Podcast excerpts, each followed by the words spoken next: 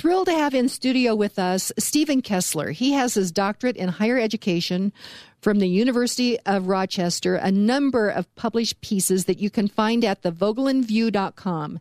That's the voegelin view dot com. That's V O E G E L I N view dot com. Check me out on LinkedIn. Stephen, S T E V E N, Kessler, K E S S L E R. Okay, well, welcome, Stephen. And we're going to jump into something that is near and dear to your heart and is very important for our constitutional republic, and that is the Electoral College. There has been a movement on college campuses uh, among elites to get rid of the Electoral College, and we have seen, I think there's legislation that's been introduced at the national level. Sure. So apparently on C N N dot com it says that Representative Steve Cohen, a Democrat out of Tennessee, is Congressman proposes eliminating eliminating Electoral College, preventing presidents from pardoning themselves. Interesting. And then I think here in Colorado, the scuttlebutt is, is that there's going to be a movement here in Colorado to move uh, the decisions to a popular vote instead of Electoral College. So this is really trying to um, gain Disaster. speed. Yeah, gain speed. You're concerned. So, why? All right. So here's the deal. The liberals and conservatives have very different beliefs on human nature. Liberals believe we were naturally good, but corrupted by society. Conservatives believe in an ethical dualism, the angel on this shoulder and the devil on this one, that within man there are unruly passions and appetites that necessitate restraint. For when the restraints on man's passions and appetites are removed, they run amok. And that's the quintessential conservative value. That That's the essence of conservatism right there.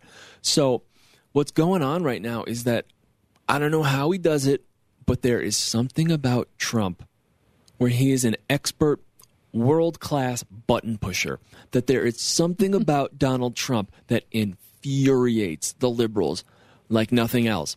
And so what happened is Hillary won the, more or less won the popular vote, but Trump won the electoral vote. And so what they're trying to do right now is alter the system for their temporary gains, for their Trump problem. So I'm going to read a quote from Edmund Burke, the original conservative and a true genius who speaks to my heart. There's just something about Burke that I love. "Wise men will apply their remedies to vices, not to names, to the causes of evil which are permanent, not to the occasional organs by which they act, and the transitory modes in which they appear." What he's getting at is that we don't want to cut off our nose to spite our face, that Trump is a short-term temporary problem. Let's not make long-term permanent solutions for him. But the Electoral College is difficult for people to understand.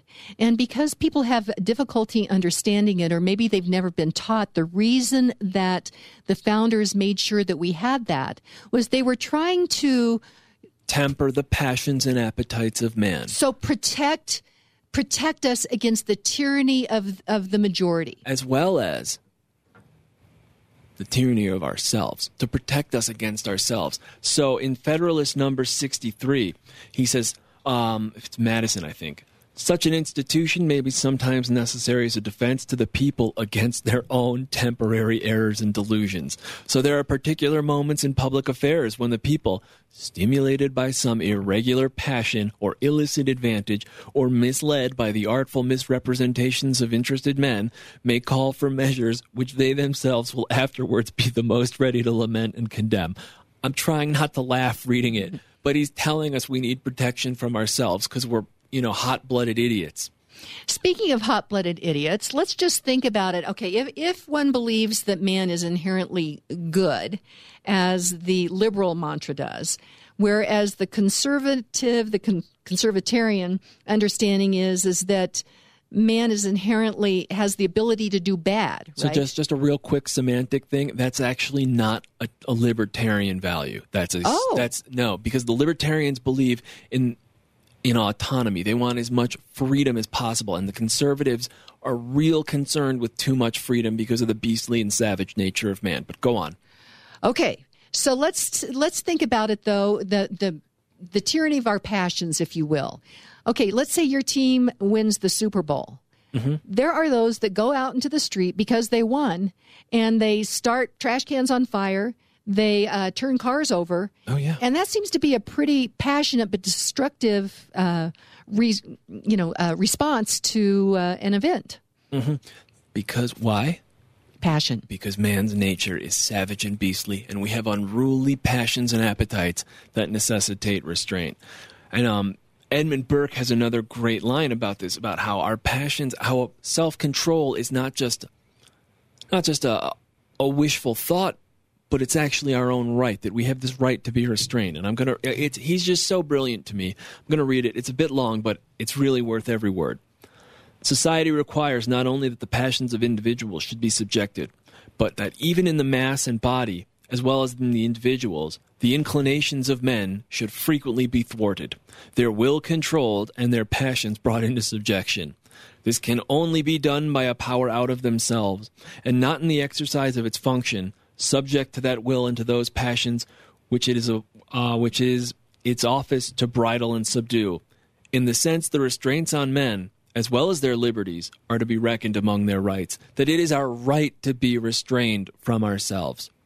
Okay, so let's connect this then. Why is the Electoral College important uh, when we talk about Edmund Burke's quote that you just uh, gave us? Sure. So Burke had a real congruent philosophy with the uh, with Publius. If you read through the Federalist Papers and you read through Burke, you will see over and over again the same language, thoughts, and ideas. So the Electoral College is a restraint on our passions and appetites.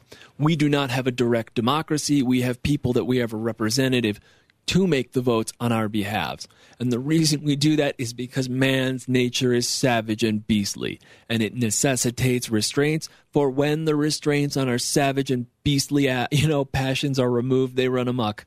Well, and so we are a constitutional republic. Yes, and ma'am. I will tell you, Stephen, I have been at uh, events where there are people, there are leaders, there are people that have been elected that refer to us as a democracy instead of a constitutional republic, and I'm astonished. But I think a lot of folks out there do not realize that the founders put in this constitutional republic because there is the tyranny of of the Tyr- mob. The tyranny, tyranny of the majority. Yes. So let me see. Um, I'm looking for this. Okay, so in Federalist number ten, Madison says, "The public good is disregarded in the conflicts of rival parties, and that measures are too often decided not according to the rules of justice and the rights of the minor party, but by the superior force of an interested and overbearing majority." So they're trying to protect protect the minority, basically. Yeah, yeah. And and that's the thing with the Electoral College, is it is put in place. Well, let's you know what? Let's talk about the two, um, the House of Representatives and the Senate. So the House of Representatives is basically elected on population, if you will, right? Yes. Okay, but the Senate is the Electoral College because they wanted a, you know, a, a, a check and balance on it, right? Sure. So if you look on a map, you'll see that the population of Los Angeles in Southern California is probably more than the populations of North Dakota, South Dakota, Nebraska, and Kansas combined. Now, do you think that the people of Southern California should have the right to force their lifestyles on seven or eight states combined?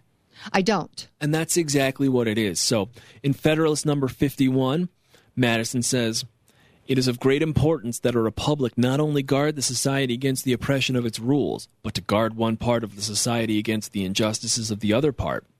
If a majority be united by a common interest, the rights of the minority will be insecure." And so basically, if we get rid of the Electoral College, certain parts of the country are just going to bully other parts.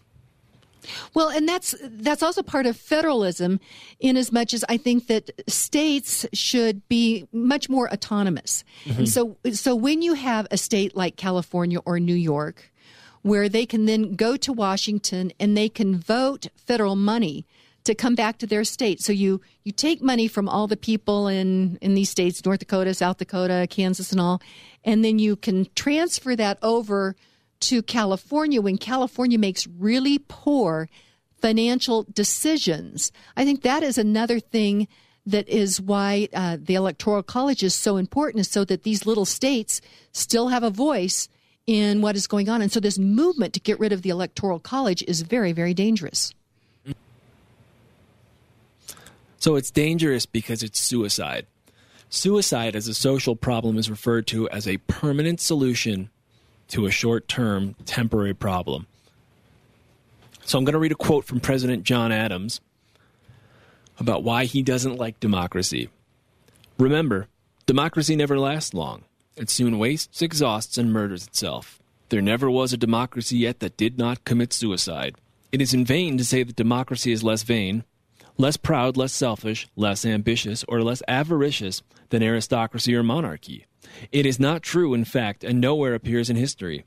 Those passions are the same in all men, under all forms of government, and when unchecked, produces the same effects of fraud, violence, and cruelty. Individuals have conquered themselves. Nations and large bodies of men, never. Wow, this is the Americhicks with Kim Monson. Stephen Kessler is in studio with us as our guest. We're talking about the Electoral College. We're going to go to break. We'll be right back uh, because this is something that is very important for our country. In studio with us is Stephen Kessler. He has his doctorate in higher education from the University of Rochester. And uh, he has actually gone, I think, from liberal tendencies, if you will, to you have become a staunch conservative. Yeah, exposure to the far left will do that to you. Yeah, I, I, how did that happen exactly? Oh, so um, I'm in graduate school for higher ed administration and an education school. And for those of you at home that don't know, our schools of education on college campuses are ground zero for far left, I mean far left indoctrination liberalism. And so I'm sitting there, and they're blaming society for everything. And I'm thinking, yeah, it sounds plausible, meaning it has the appearance of truth. But, you know, we got to be responsible for our own actions. Yeah, there are some people who have had bad breaks, but there's other people who just make bad choices. There's other people who are unlucky, things of that nature. Just it was a quick, simple fix. The other thing I really noticed, and every time I say this as honestly as possible, people laugh, and I don't mean for it to be a joke, but I found the people to be losers in life. They were unattractive. They were overweight. They had annoying personalities. They were not traditionally cool or attractive. They were unathletic looking. And what I came to understand is that all of that causes envy, and that they were out to take things from people. And that's a big th- that's a big thing with equity. It's a big thing with liberal ideology that says, I was born good, but I was corrupted by society. So why was I unpopular in high school? Was it because I was overweight, unattractive, annoying? Oh, no, no, no, it wasn't me. It was society. And so they found this ideology that caters to their insecurities, and it says, hey, it's not you, it's them. That's probably pretty politically incorrect these days, Stephen Kessler. If you'd like to hear, see more of the things uh, that Stephen has published, go to voegelin view dot com. That's voegelin view dot com, and that's V O E G E L I N view dot com. Uh, we have been talking in the last segment about the Electoral College, and there is a, a real movement both nationally and it looks like here in Colorado to try to change the Electoral College. And the, the founders put the Electoral College in place because of the passions of men. They knew the tyranny of the majority, that, that the majority can become a mob, and nothing good comes of a mob. But now we're seeing kind of this walk back of, uh, of the Electoral College by uh, progressivism, by socialists. Explain that. Sure. So one of the main tenets of socialism, and I'm sorry, of progressivism, which was originally known as meliorism, M E L I O R I A, it's the motto of the University of Rochester, my graduate alma mater. It means ever better, and it's this belief in progress of human nature, that we in the present are superior to previous generations. And because we're so far advanced, we're so superior, history, you know, it, history, its things, its customs, traditions, mores, laws, all that stuff, that's old world fuddy-duddy stuff, and it's the dead weight of yesteryear. So real progress consists in the destruction of those old norms and in the creation of new ones in our image for new modern man. So why do we? What is this Electoral College, Kim? It, it's you know it's it's two thousand twenty. Why do we need this thing? And so they want to get rid of it to accommodate new modern man. And you'll hear this argument a lot with the Second Amendment as well. That it was seventeen seventy-six. There's no way they understood guns in the future the way we have them today. It's this belief that all that is old is bad and should be distrusted, and we should create new in our own image. Okay, but you, in our conversations, you had mentioned that really the difference between conservative and liberalism is how we view man. And, and yes. And so, I, I mean, I remember the, the angel on one shoulder and the devil on the other. And progressivism, socialism does not believe in that, do they? No, they believe in the, you know, the angel on this shoulder and society. Okay, and society is the things that causes bad things, not the human nature within us. Correct.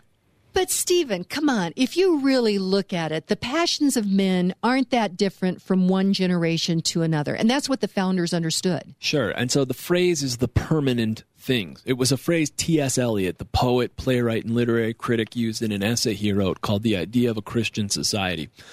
Uh, it was written in nineteen thirty-nine. And just briefly on Eliot, for those of you listening at home, especially the Christians on this Christian radio station, Eliot was a staunch Christian and a devout conservative. I'm sorry, a devout conservative and a staunch Christian.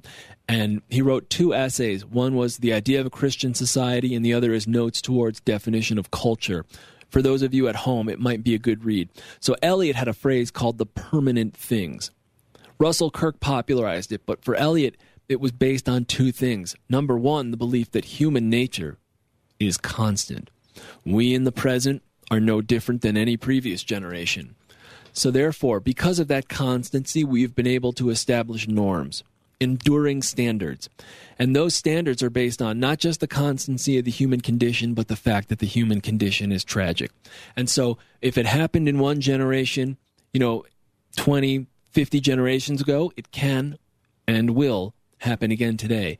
And that's what George Santayana, the professor from Harvard, once said, once meant when he said that those who fail to learn their history are condemned to repeat it. We're doomed to repeat our history. It's not a blessing. We're not hopeful to recover it.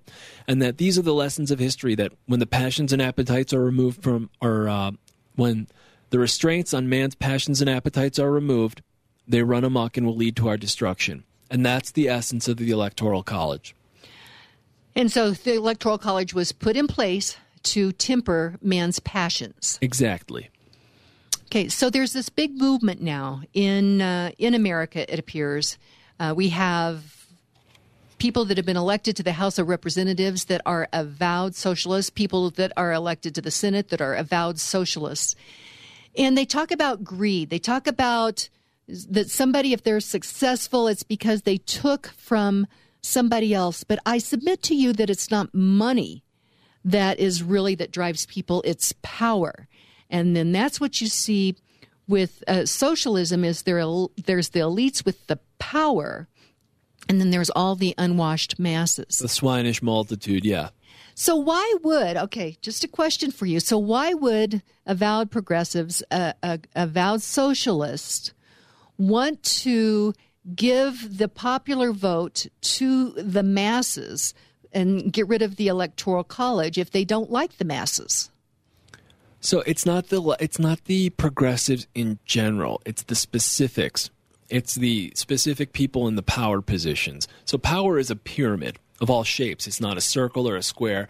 And that while the majority of the people may be at the bottom, the people who believe the things that the people at the top are saying, only the people at the top are really benefiting. Okay, so that's where we see it's so tricky that uh, the messaging in our political campaigns. Now, in, in Colorado, we have people, people believe, I think they inherently believe that their right to vote is sacred. And then, yet then I think people all say ah, it doesn't matter because those at the top mm-hmm. are manipulating the whole thing. But we need to get back to where people understand what they are voting on and the people that they are voting for. Uh, because as the the big people, uh, you know, the, the people at the bottom of the, the pyramid are voting for the people at the top. Mm-hmm. Many times these people at the top that they are, are electing don't really give a flying rip about the people down there at the bottom of the pyramid. Sure, and that's once again what Thomas Sowell calls the vision of the anointed, that these people are at the top and they believe that they have some sort of special knowledge that the rest of us lack and we need to get out of their way. And they have a serious contempt for the common man. And the common man is someone that I believe the founders of America generally loved. They were, you know what, they were common people. Generally, they were farmers, they were merchants, they were people that were building things with their hands, and so they had a great affinity for the common man. And they said, hey, what would happen if we actually got government out of the way and let everyday common people go after their hopes and dreams, what do you think could happen? Well, what happened was this American idea. Stephen Kessler, we have just maybe about four minutes left. And so I want to ask you about something that I think that today, if we don't protect this, we are living in a cut flower society. We are living off of the the the roots of what has been planted before us. And if we don't take care of it, you know, it's pretty and, and it, it makes for a nice bouquet right now. But if we don't make sure that there's roots to those flowers, then there there won't be flowers for the future. Sure. So the phrase is that we are dwarves standing on the shoulders of giants. And this is one major difference that the liberals and conservatives share. The conservatives believe that the dead, as well as the yet unborn, while not physically present, are nonetheless here with us always, and they have the same rights and considerations as others, as the living. And that what we have to do is we have to look at ourselves not as isolated, atomized individuals, but as trustees to an inheritance, that we have inherited this from the dead, and that as long as they're here with us, we will understand that the unborn will be here soon too, and that when we no longer see the dead as here with us, the web of connectivity between generations unravels, and it shrinks to the present only. And then it becomes me, me, me, now, now, now. It's like leaving your trash at a national park for the next guy to deal with it. And so we have to understand that we have been given an inheritance by those who have come before us, and we have by those who have come before us, and we have a duty, stewardship, to pass it off to the next generation, posterity. You know, and there is a fullness in life for individuals that have this attitude, and there's a fullness in life for communities, and there's a fullness in life for a country. And as a millennial, we have about one minute. Do you see hope for America, or what do you think? I have a pretty grim view of human nature in general, so I think there's always hope, and I think there's always something to be hopeful for. And as long as I think the most important thing we can do is educate our youth to the conservative movement, the liberty movement, and explain to them all the things that Russell Kirk and Edmund Burke and T S Eliot have taught me. And if we can pass those values on to a lot more people and a larger audience, I think we can be fine. Well, you give me hope because you have your, your doctorate from the U- University of Rochester in higher education, and you are out there writing and thinking and uh, really working to affect this uh, this important American idea narrative. So what's our quote for today, Stephen Kessler? Sure. So it comes from Edmund Burke, written in seventeen ninety-one, a letter to a member of the National Assembly. He was chewing out Rousseau in this, and he said, "Men are qualified for civil liberty in exact proportion to their dispositions to put moral change upon, chains upon their own appetites. Society cannot exist unless a controlling power upon will and appetite be placed somewhere. The less of it there is within, the more of it there must be without. It is ordained in the eternal constitution of things that men of intemperate minds cannot be free. Their passions forge their fetters." Wow, Stephen Kessler, thank you so much for joining us today.